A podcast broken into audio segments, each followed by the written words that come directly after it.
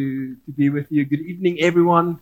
From my side, if you're visiting us tonight, welcome to you. For those of you that don't know me, my name is Rudo. Yes, I'm not a newcomer. I know I was a bit away. It was holidays and missions and all of that. So just relax. I am part of the church. Part of the eldership here at Every Nation Linwood. Part of the full-time staff, and it's such a privilege to share with you tonight the word. And I hope you're excited, because I'm excited in preparing this message. I think this sermon series that we're busy with is so great. I just want to send also greetings from Donnie and Suzanne. They're not on holiday anymore, but they did become sick over the holidays, and so they are put off with bronchitis. And so just keep them also in the prayers. Right, so maybe just a quick update. I'll say this and then we'll move on, because we are going to give you feedback on the missions. But me and Zunit, we were in Namibia the past 2 weeks, and such a blessing, to be sent from a church to another church to go and support. It almost feels like the New Testament, the church being planted all over the place. You go to different countries to support the church. And so they also from the church in Okahania and in Swakopmund are sending their love and their greetings to you as well. And also being very thankful that we can go and support them in that way. So I just wanted to mention that before we get into it. So if you've been joining us over the past 3 or 4 weeks, you'll know that we are busy with the sermon series from the book of Colossians. And so we are busy studying the book of Colossians as a church together. So if you have your Bible, you're welcome to take it out and open in the last installment of the series tonight, which is chapter 4. So what we've done is we took a chapter a week and we've preached into the book of Colossians, giving a biblical understanding of the book. And I hope that you have enjoyed it as much as I've enjoyed listening to the sermons, because I went here, and so I went to listen to all three of the sermons, and you're welcome to go and listen to that on our website. They are available. And so in preparing for this, I will be ending the sermon series from chapter 4 tonight. And if I have to put a title to it, I'll say, Written from Prison. How's that?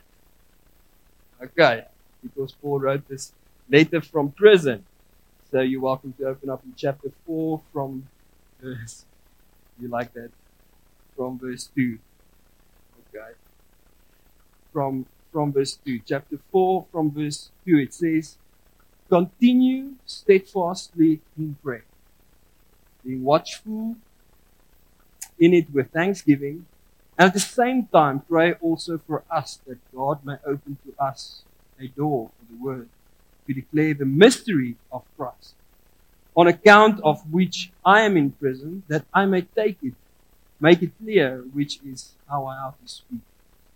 Verse 5. Walk in wisdom towards outsiders, making the best use of the time, and let your speech always be gracious, seasoned with salt, so that you may know how you ought to answer each person. Just up to there for now. We'll get to the rest a little bit later, because from verse 7, Paul makes this very interesting final greeting, which is very different from most of his other letters. It's quite an extensive final greeting, almost 11 verses. And so we'll just in a moment see why that happened, but I'm not going to read through all of that. Now, if maybe you've missed these sermons, and you're like, okay, where are we now? We just read a few verses. I'll give you the summary thought of this, but I want to point you to the website to go and listen to these sermons, because it's really been broken, I don't know how you say that, open each week for us to have a better understanding of why this letter.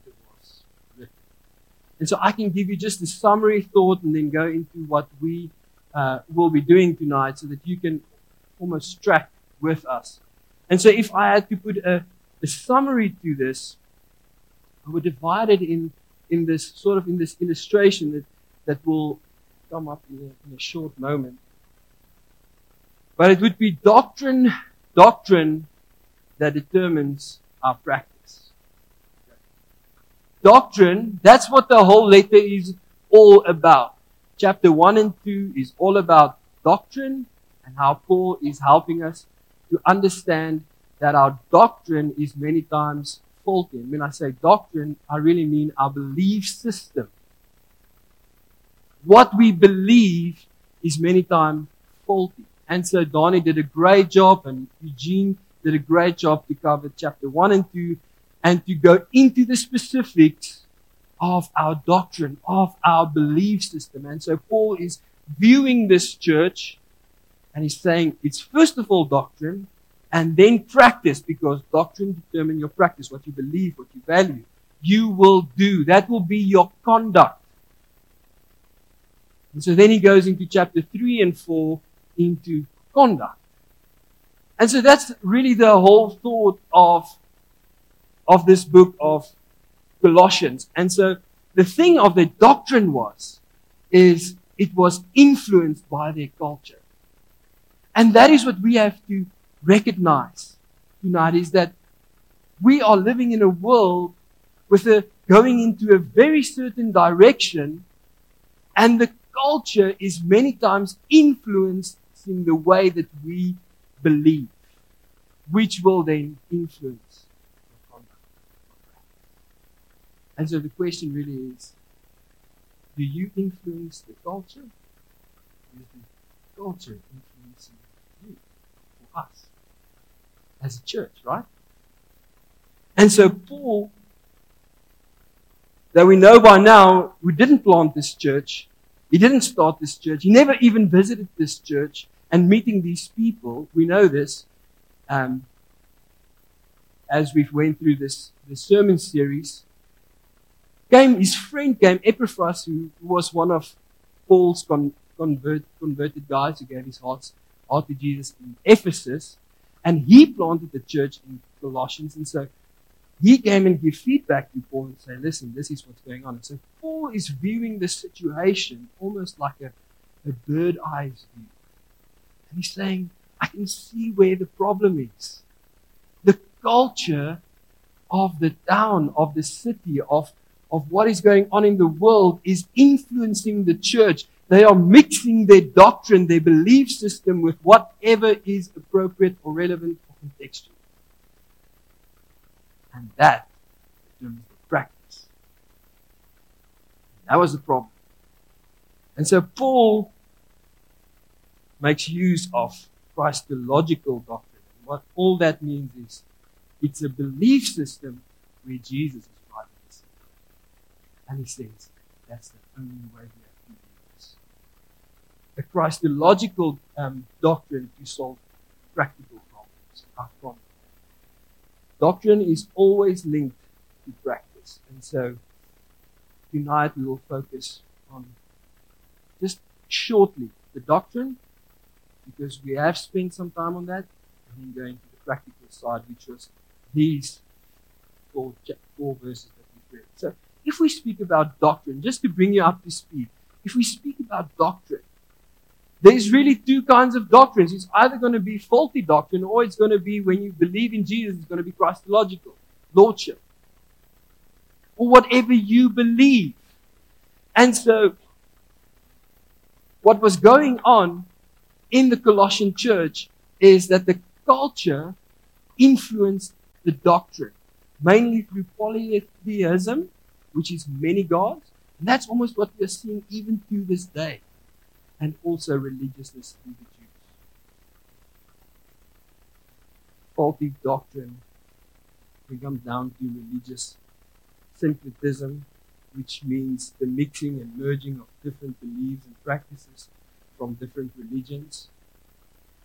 In some parts of Europe and America, there are Christians who think they can take our beliefs and practices from Buddhism into Christian faith. It's become so subtle. These things have become so subtle in our culture that we do not even recognize it anymore, friends. Progressive Christianity. Some Christian groups have also assimilated New Age ideas to the extent that it has become difficult to tell the differences between them and some of the Eastern cults.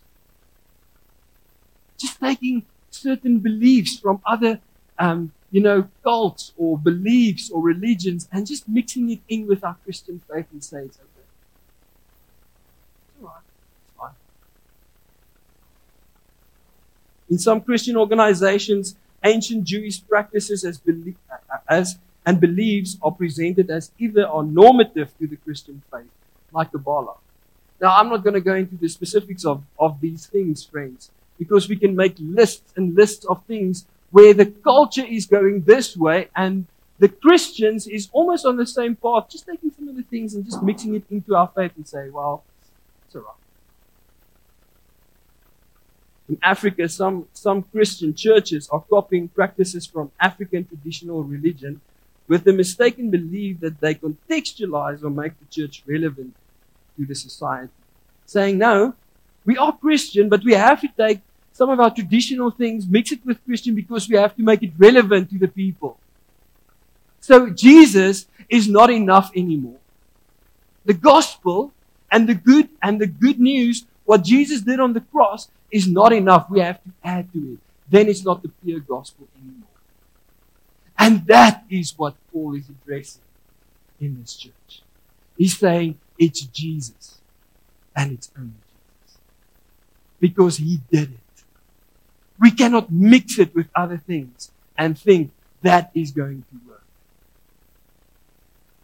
It becomes very humanistic then. And it's not godly then. And so these things have become so subtle in our culture, friends. And we have become dull to these things. Let me give you an example. This picture here on the top right, left. That's yoga.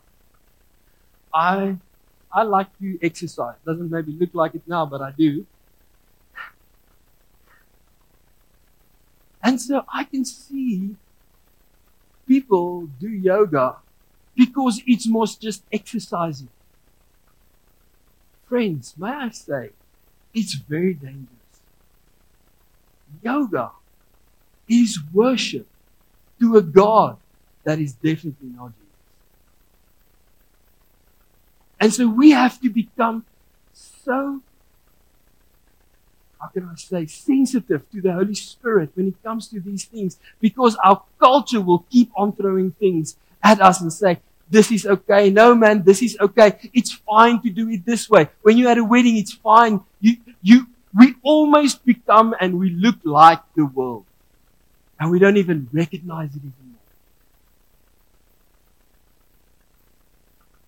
So we need the Holy Spirit to lead us, to guide us, to speak into our spirits and say, not this way. Don't do this. Don't make that decision. This is not right.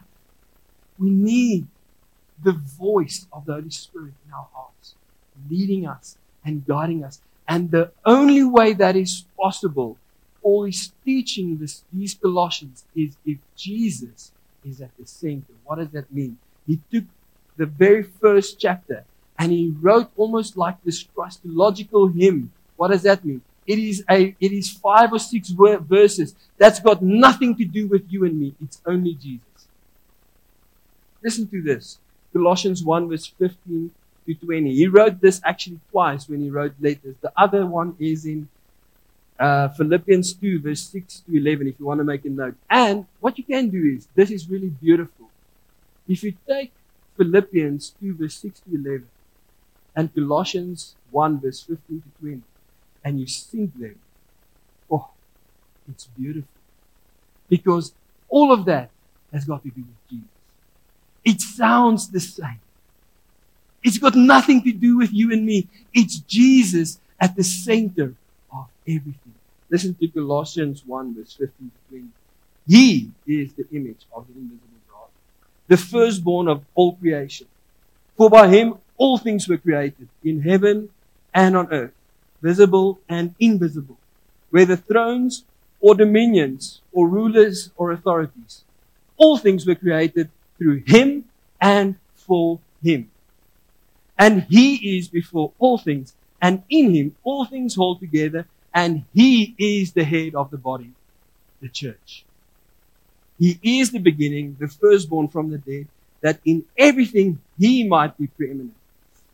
For in him all the fullness of God was pleased to dwell, and through him to reconcile to himself all things, whether on earth or in heaven, making peace by the blood of his cross. 14 times speaking about Jesus in these 5 verses. Jesus, all calling to Jesus at the center. Jesus at the center. A Christological doctrine, a belief system where Jesus is at the center.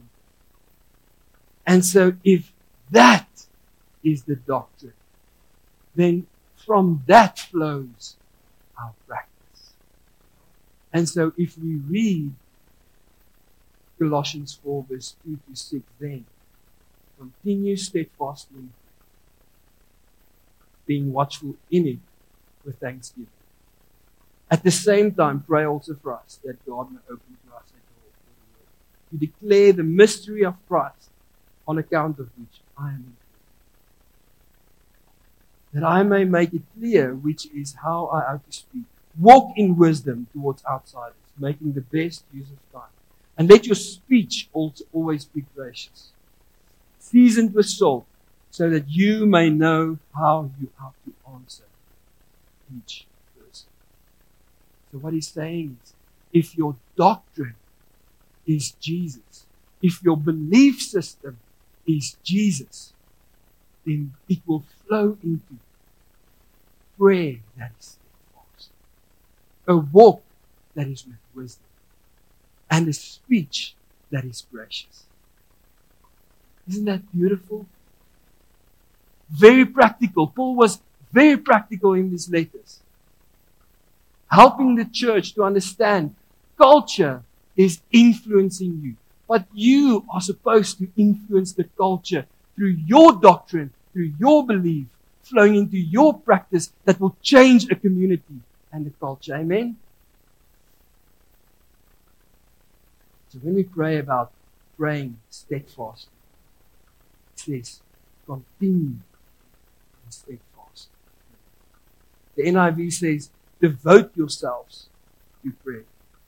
The Message says, pray diligently, devoted, steadfast, diligently. And so when we look at these 3 things, to pray steadfastly, walk in wisdom, these 3 things that Paul is mentioning in verse 2 to 6. The last one, our speech to be gracious. When you look at walking in wisdom and speech that is gracious, people will be able to tell whether you are doing this, right? Whether you are walking in wisdom towards outsiders, because they will see your walk. People will be able to see how you hear, how you speak to people. But the thing that is difficult for church leaders, and even Paul and Epaphras writing this letter, is how was their spiritual vitality? They could not measure it. And so Paul is saying, pray steadfastly. Because the moment that we stop praying, means that they sin. It means that because sin separates us from God, and so what do? We stop speaking to God. That's what sin does. And so when Paul is saying, I want you to pray diligently, devote yourselves to prayer, pray steadfastly, he's saying, keep on praying. Don't stop praying. Yes, the attacks will come and sin will come and those things will come, but I want you to stay with me. Stay in relationship with Jesus. Don't pull away from him, because your vitality, your spiritual vitality, is important for the culture out there. So Paul is saying, be watchful. With thanksgiving. Very practical. I think if Paul was here today, I think he would say, wow, well done guys for having a prayer group. Can you please add me on the prayer? But I think he would encourage us to do more. To stay with prayer, to stay with Jesus. To not just pray for ourselves and our own situations. As he's encouraging, he's saying, don't forget to pray for us, your leaders, the people that went before you. Pray for us as well, that God will open doors for telling the mystery of Christ, the gospel of Jesus, even while I'm locked up in jail. That the gospel will have miracle powers even right here in jail where I'm at now. And he's saying, pray that every time I open my mouth, I'll be able to make Christ plain as they do it. And so the question is, how is your prayer life? We went through, a couple of weeks ago, we did a prayer series. You know, does those things anchor in your heart? Or do you just hear these words, these sermons, these things, and, we just carry on? We have to encourage each other weekly, daily, to stay close to Jesus in prayer, as Paul is saying. We have to make time, we have to set time aside to pray and to stay in prayer. Amen? Amen. Walk in wisdom towards outsiders. Be wise in the way that you act towards outsiders. The message says, I love this way it says, use your heads. Use your heads as you live and walk among outsiders. Walk in wisdom, friends. What Paul is saying is, he's saying you are supposed to influence the culture. The culture is not supposed to influence you. So you have to walk in wisdom when you are with them. Don't look like them. Look different. What does that mean? That is literally the whole chapter 3. Go and read it again. But in chapter 3, verse 8, it says, you have put away now. You are now Christians. You have given your hearts to Jesus. You are following Jesus. That means Jesus is at the center. And so in verse 8, it says, you have put away things like anger and wrath and slander. We don't slander one another. You have put away filthy talk from your mouth. You have put away these things. And so if you take these things and you do them when you are with outsiders, you will have no testimony. That's what Paul is saying. He's helping them to understand when you are with people, outsiders, people who do not know Jesus, who are not in a relationship with Jesus, walk with wisdom. Be very attentive to what you are doing and what you are saying, because you are a follower of Jesus. You are a carrier of light. If you look the same, and if you speak the same, and if you do the same, how will they know? Friends, when I go to weddings, and I've had the privilege of marrying a few people, and it's been such a blessing and an honor it's a big honor to marry people. But it's always interesting after the sermon and we get to the celebration part. There will always be someone making the comment that, you are most the pastor, so you can't drink. You can't have an alcoholic beverage. It's not because I'm the pastor. Many of us, friends, we sit here and we go to these things. We go weekends away. And I'm not saying we shouldn't have fun, but friends, we have been entrusted with the good news of the gospel. And when we are with outsiders, we need to look and sound and speak different. Amen? And then he says, speak with grace. With grace. Let your speech be always gracious and kind. Let your conversations be full of grace. Be gracious in your speech. The goal of this is to bring out the best in others. in a conversation. Not to put them down and not to cut them out is what the message says, but to bring the best out of people. Let your words, let your speech be seasoned with salt. Don't sound like the world. Let there not be filthy talk in your mouth. Very practical. Paul is giving this to the church. And friends, you know what? Many of you know this. I'm an emotional guy. And many times I walk with my emotions on my sleeve. But the thing is, we cannot let emotions lead and guide us. Because if that is the case, whenever my son provokes me, I will shout at him. I will put him down. Or when someone provokes us, that is the way that we respond. No, we respond to grace. Because our doctrine is Jesus. And so when that moment comes, I don't respond from emotion. I respond from my spirit. Does that make sense? We respond from a place where Jesus is at the center and where he says, let your speech be gracious. Whenever you speak to your wife, to your children, whether you are at school or at university, each conversation that you have may be uplifting and not be putting people down. May it be encouraging. Very practical. Pray steadfast.